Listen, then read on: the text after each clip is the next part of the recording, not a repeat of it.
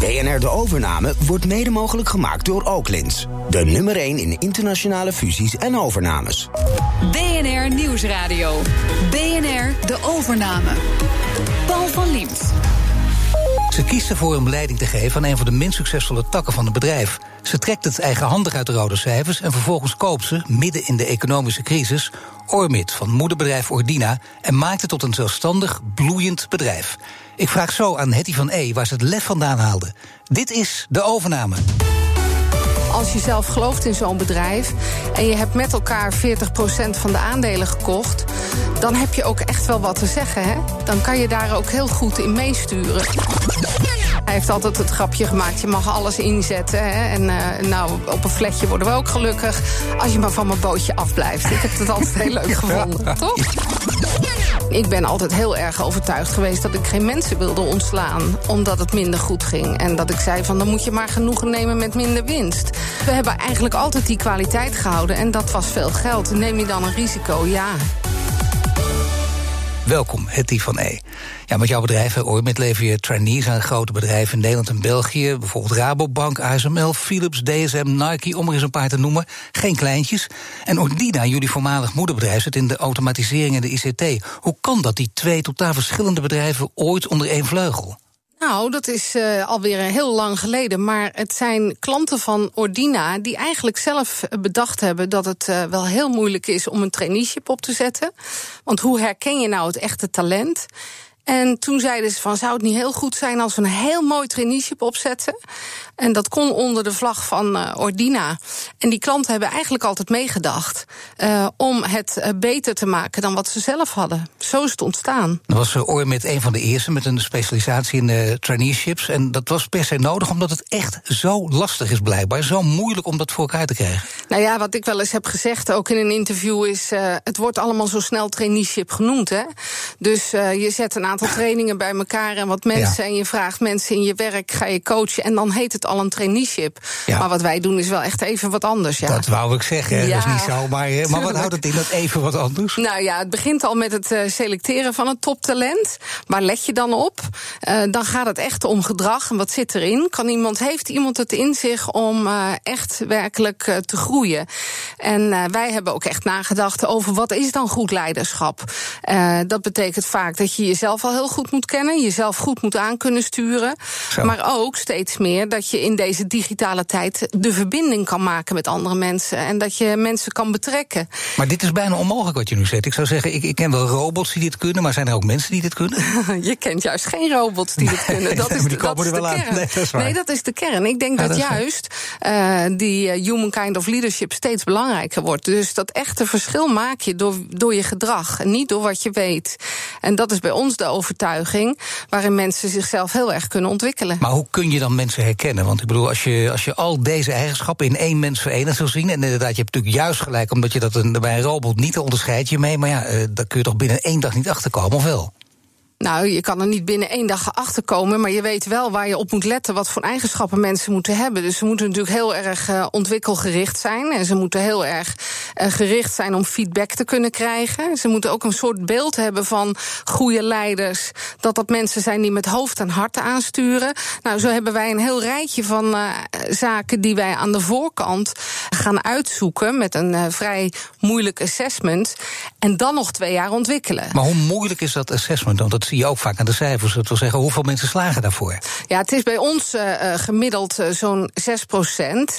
Maar dat wil niet zeggen dat andere mensen ook niet heel goed zijn, hè, die er niet doorkomen. Nee, maar 94 procent haalt het niet. Zo lastig. Ja, maar dat komt omdat wij natuurlijk wel moeten leveren aan hele mooie bedrijven die zelf ook hele goede traineeships hebben. Hè. Dus als je dan het verschil wil maken, dan doe je dat echt wel door mensen die heel erg kunnen verbinden en die echt opvallen in hun uh, gedrag. Zou jij er zelf nog doorheen komen door zo'n assessment? Ik denk het niet. Nee, nou, ik weet het niet. nou, weet je wat het zo leuk was? Klanten die zeiden toen ik er net zat, toen zeiden ze van uh, als ze dan een moeilijk project hadden of ze zaten in een transformatie of ze wilden juist uh, jong en oud gaan verbinden. Toen werd er gezegd, ik geloof dat iemand bij DSM de eerste was, die zei nee, ik wil echt zo'n Ormitter. Dus het is een beetje een merknaam geworden voor een bepaald gedrag. Je hebt Ormit uh, los weten te trekken uit Ordina. Dat heb je gedaan, dat gaat natuurlijk niet zomaar. Hoe is dat gegaan? Nou, ik uh, had het er laatst over met Ronald Kasteel. En die moest daar nog om lachen. Want die zei: Ik geloof dat je het wel 16 keer gevraagd hebt. Maar wie is het dus, ook alweer? Ronald Kasteel. Ronald Kasteel was de CEO van uh, Ordina. Dus het begon met uh, Ronald Kasteel uh, aan zijn kop. Ja. ja. En Ronald die snapte dat eigenlijk ook wel. En Ronald die heeft op een gegeven moment gezegd: Hetty, nou moet je niet verder zeuren. Maar ik beloof je dat dat ooit gebeurt. Voordat ik wegga, gaan we dit fixen. En dus, jij geloofde dat, dat, ook? Ja, maar dat wist ik ook wel dat hij zijn woord zou houden. Ja, ja. Dat, en hij gunde je uiteindelijk ook. Want dat is belangrijk ook in zo'n nou, En ik denk dat ze het eigenlijk bij Ordina ook wel goed vonden. Want het was zo'n apart merk geworden. Uh, de specialist in traineeship. Dat het ook logisch was dat dat niet onder de vleugels van uh, Ordina zou blijven. En jij bent iemand uh, met kennis en kunde, maar ook een vastberaden type. Dat was natuurlijk ook erg belangrijk, denk ik. Dat had hij op een gegeven moment in de gaten. Ja, daar ja. ik inderdaad, daar maken ze wel eens grapjes over. Ja. Wat voor grapjes zijn dat? Nou ja, dat mannen die zeggen dan wel eens als je stevig bent als vrouw van nou, jij bent wel iemand die weet wat hij wil. Terwijl ze dat bij een man vinden ze dat heel gewoon natuurlijk. Hè? Maar als vrouw krijg je dan snel een, uh, een soort stempel. Is dat nog steeds zo? Is dat nog steeds nee, zo, joh? Toch. Ja, echt. Die overname gaat ook over geld. En uh, dat was lang geleden, dus 2010, hè, daar hebben we het nu over. Deze overname althans, die eerste. Er was bijna 12 miljoen euro mee gemoeid. En dan kom jij ook voor vraagstukken te staan. Ga je investeerders zoeken? Ga je zelf aandelen kopen? Hoe is het bij jou gegaan? Nou, wij wisten dat we natuurlijk wel uh, andere aandeelhouders nodig hadden voor dat geld. Uh, en dat is een zoektocht geweest uh, om goede aandeelhouders te vinden. En met het idee dat ik zelf ook wilde investeren. Dat geld wat ik ooit eens een keer had verdiend, dat vond ik ook wel heel leuk om, om. Ik was zo enthousiast over Ormit, om dat ook te doen. En we hebben ook andere managers toen enthousiast gemaakt. En wat ik daar zo mooi aan vind, is als je zelf gelooft in zo'n bedrijf en je hebt met elkaar 40% van de aandelen gekocht, dan heb je ook echt wel wat te zeggen, hè? dan kan je daar ook heel goed in meesturen. Dus ja, we hadden twee fantastische andere aandeelhouders. Uh, maar we hebben zelf heel veel uh, kunnen, meest, ja, kunnen sturen. Maar we, ook jij, jij nam ook ja. een, een, percentage van de aandelen. Ja. 25 procent. Ja. Ja, dat heb ik toen gedaan. En uh, dan, uh, ja, dan ga je daar veel geld in uh, stoppen.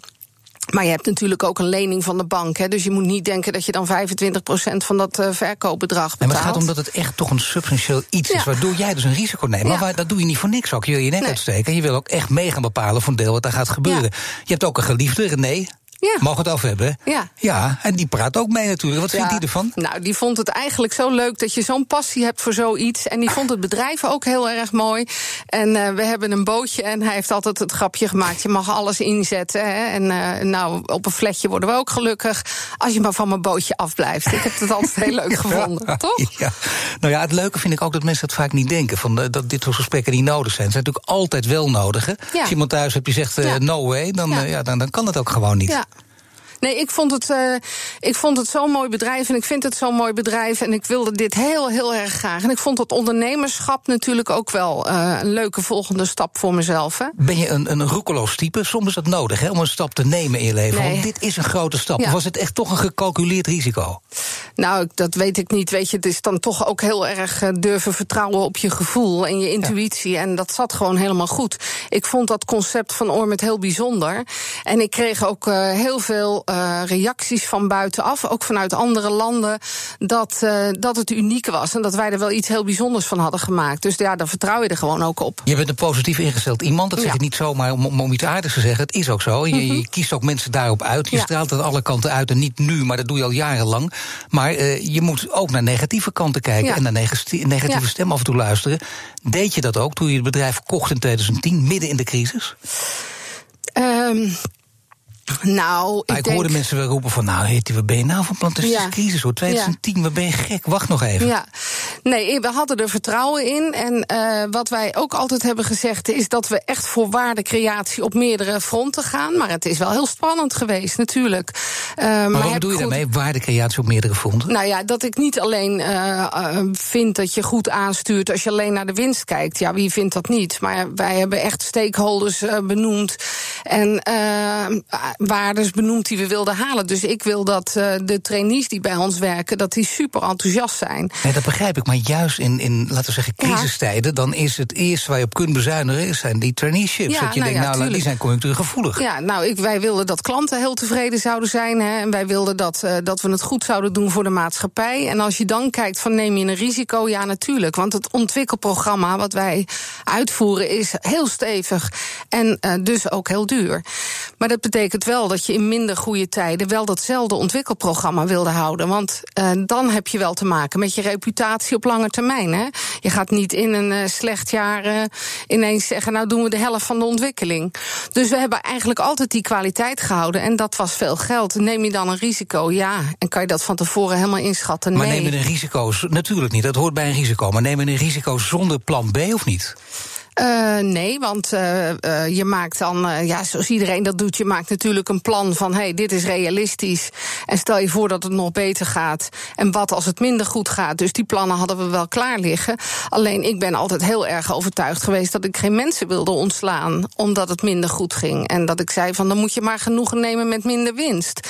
Nou, ik denk dat het voor mezelf een soort overtuiging is die makkelijk uit te spreken is, maar dat het voor aandeelhouders die meedoen best uh, lastig was dat ik daar behoorlijk eigenwijs in was. Nou ja, maar hoe gaat het dan met die aandeelhouders? Hoe gaan die gesprekken? Dan zitten daar nog andere externe adviseurs bij. Waren die er toen ook al bij betrokken of niet? Ja, de twee aandeelhouders die erbij waren, hè, dat was in het begin Berg Partners en uh, Van Landschot, die hebben eigenlijk altijd heel erg zich ingeleefd in het concept. Dus je hebt misschien eens wat extra gesprekken nodig, maar het lukte wel om dat geloof te hebben van ja, als we dit goed blijven doen en we blijven een hele mooie naam houden op de arbeidsmarkt, dan gaan we vanzelf die wedstrijd op termijn uh, winnen.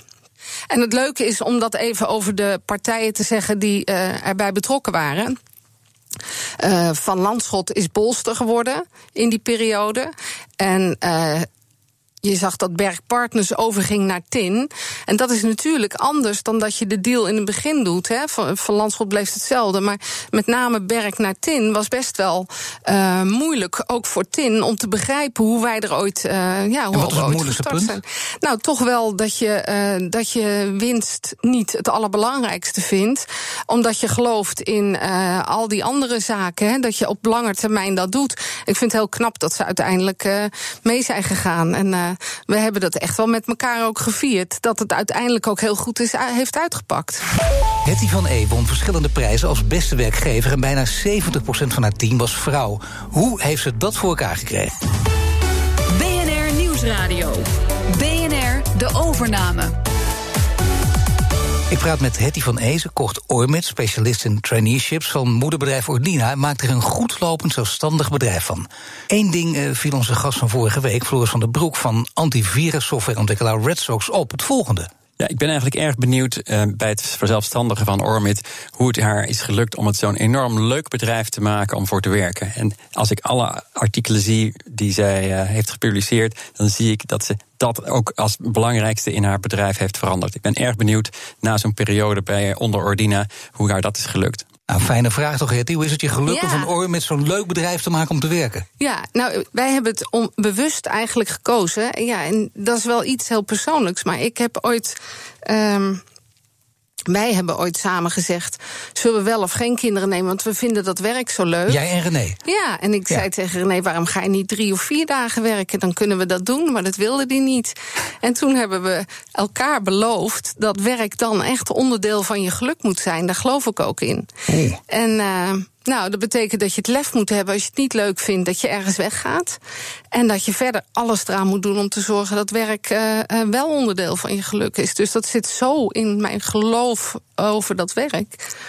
Maar dat heeft ook te maken met de mensen die je dan aanneemt. Dat, die ook, dat het bepaalde types moeten zijn. Als je je werk leuk vindt, dat je het ook belangrijk vindt om het echt prettig met elkaar te ja, hebben. Maar nou, hoe krijg je dat dan voor elkaar? Ja, ik denk dat wij bij Ormit uh, allemaal zo'n soort intrinsieke uh, motivatie hebben om mensen op de goede manier te willen ontwikkelen. Dat die hele club die daar zit, hè, van consultant, uh, psychologen, de sales, dat die dat allemaal al heel erg uitstralen. Nou, ik heb wel eens in een e eerder interview gezegd, ja, zelfs he, of het nou gaat over de secretaresse, administratie, receptie je ziet gewoon bij ons dat mensen uh, weten dat ze onderdeel zijn van een great place to work. En dat ze dat uh, ook uitstralen. Maar dat is ook als je een slechte dag hebt, hè, gewoon niks uh, van laten merken. Gewoon als je daar op je werk zit, dan moet het leuk zijn. Nou ja, nee, tuurlijk. Nou, als ja. iemand zaggerijnig is, dan, dan dat maken kan. wij er een grapje over. Maar het feit dat je bijvoorbeeld heel bewust denkt aan een deurbel en dat klanten ontvangen worden en dat je een leuk gesprek hebt aan de receptie, is al een heel fijn begin voor veel mensen. 70% van je team was vrouw. Hoe zit dat precies in elkaar? Hoe heb je het voor elkaar gekregen?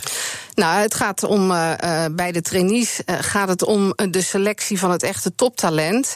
En dat was in het begin inderdaad 70% vrouw. Ik moet nu wel eerlijk zijn dat dat niet meer dezelfde verdeling is. Want we zijn toch eigenlijk ook wel heel veel andere functies, andere traineeships op gaan zetten. Ook heel veel technische traineeships, digital traineeships. Ja, en nu zie je dat dat denk ik 50-50 is. We krijgen nog steeds heel veel vrouwen en mannen die heel 50 graag 50, willen maar dus nog steeds naar verhouding, zeker in deze sector, heel veel vrouwen. Ja, en ook bij de interne organisatie veel vrouwen. Ja. ja, en zou je dan kunnen zeggen tegen elke werkgever die daar heel erg op let, die kan dat ook voor elkaar krijgen? Ja, ik denk ja wel, want ik denk dat die diversiteit sowieso, hè, ook op allerlei andere. We hebben nu al 30 nationaliteiten, dat is toch ook heel leuk, hè? Um, ja, dat dat heel positief werkt. En dat is ook een beetje openstaan voor een andere stijl van, uh, van uh, praten met elkaar. Ja, we hebben lang geleden kun je bij je op kantoor geweest. Hè? Toen, uh, ja. toen had je ook van, van die echte tegeltjeswijsheden. Dat is eigenlijk een beetje pesterig. He, door Ormit sla je de midlife crisis over. Werk is heel belangrijk. Dat, dat constant die teksten. Chagrijnen die hoeven hier niet te werken. Mensen met een positieve drive, die wil ik allemaal hebben. Toen dacht ik, is dat waar? Dat is al heel lang geleden. Ja. En je hebt het allemaal voor elkaar gekregen. Maar hoe kun je daarop selecteren? Nou, uh, wij. Uh, eigenlijk is het een beetje wetenschap ook. Want je kan mensen hebben met een fixed mindset of een growth mindset. En bij een fixed mindset, als je dat hebt, dan denk je: zo ben ik nou eenmaal. En uh, de wereld kan niet veranderen. En als ik negatief ben, ben ik dat nou één keer. Terwijl als je een growth mindset hebt, dan weet je dat je kan ontwikkelen, dat je kan veranderen. Dus zelfs een zaggerijn kan een opgewekt type worden. nou ja, als lastig, je dat maar het kan wel. Het kan. En wat ook heel mooi is, is dat je eigenlijk mensen bewust maakt van het feit hoe we met elkaar omgaan. Hè? Dus uh, ja, ze worden op de universiteit vaak ontwikkeld om een discussie te voeren. En bij Ormit gaat het gelijk om de dialoog. Leef je maar eens in een standpunt van een ander. Nou, dat is mooi. En je zegt het is, het is dieper dan dat. Hè. Het is niet alleen maar uh, met positieve mensen werken. Het is een levenswijze, Ormit. Het is echt een levenswijze. Uh, je thema is dus bijna levenskunst. ja, dat is mijn favoriete woord. Maar dat mag ik ja. niet altijd zeggen hoor bij Ormit. Want dat vinden ze soms te filosofisch.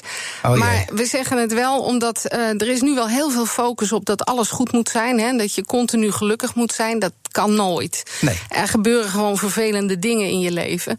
Maar wat je dan wel leert bij Ormit is je te ontwikkelen. En dat gaat dan eerst over je werk, maar dat heeft natuurlijk uitstraling op je privéleven dat je zo met de omstandigheden omgaan gaat, dat je daarmee een soort ja, kunst van het leven leert.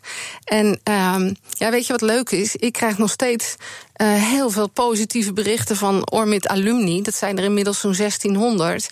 Die nog steeds zeggen: joh, dat is zo waardevol geweest. Wat ik allemaal geleerd heb. En niet alleen voor mijn werk, maar inderdaad ook uh, voor, mijn, uh, voor mijn leven. Nou, dat vind ik. Dat is nou ja, waarom ik het zo verschrikkelijk mooi vind. Tuurlijk, Ormit gaat beter dan ooit. Hè. Tin Capital en de Bolster Investment Partners hebben onlangs hun aandelen in Ormit verkocht aan de Belgische investeringsgroep Pyramids. En wat is de belangrijkste reden daarvoor om hiervoor te kiezen? Nou, weet je, dat, dat is wel iets. Zij wisten van tevoren natuurlijk al dat ze met hun aandeelhouders voor een jaar of zeven wilden investeren. Dus we hebben dat in 2010 uh, hebben we die management buyout gehad. Dus in 2017 begon het eigenlijk al. En ik wilde het liever wat later, omdat ik zag wat er allemaal nog wel uh, aankwam. Maar daar hebben we zo tussen gemiddeld. Dus uh, het is, we zijn eind 2017 gestart. En. Toen zijn we met elkaar gaan zoeken naar de goede uh, aandeelhouder. En er waren dus ook internationaal geïnteresseerden bij die ook meer boden, maar toch heb je daar niet voor gekozen, maar ja. voor deze. En dan ja. is het belangrijk om te weten waarom. Nou, we hadden met elkaar wel afgesproken dat er drie belangrijke redenen waren. We wilden dat we een koper uh, konden vinden die voor de lange termijn meeging, dus niet een bepaalde periode. Uh, we wilden een koper die echt enthousiast is over dat Ormit-concept, die dat ook zou begrijpen. En eentje die de groei van Ormit zou ondersteunen. Want we hebben nogal wat plannen.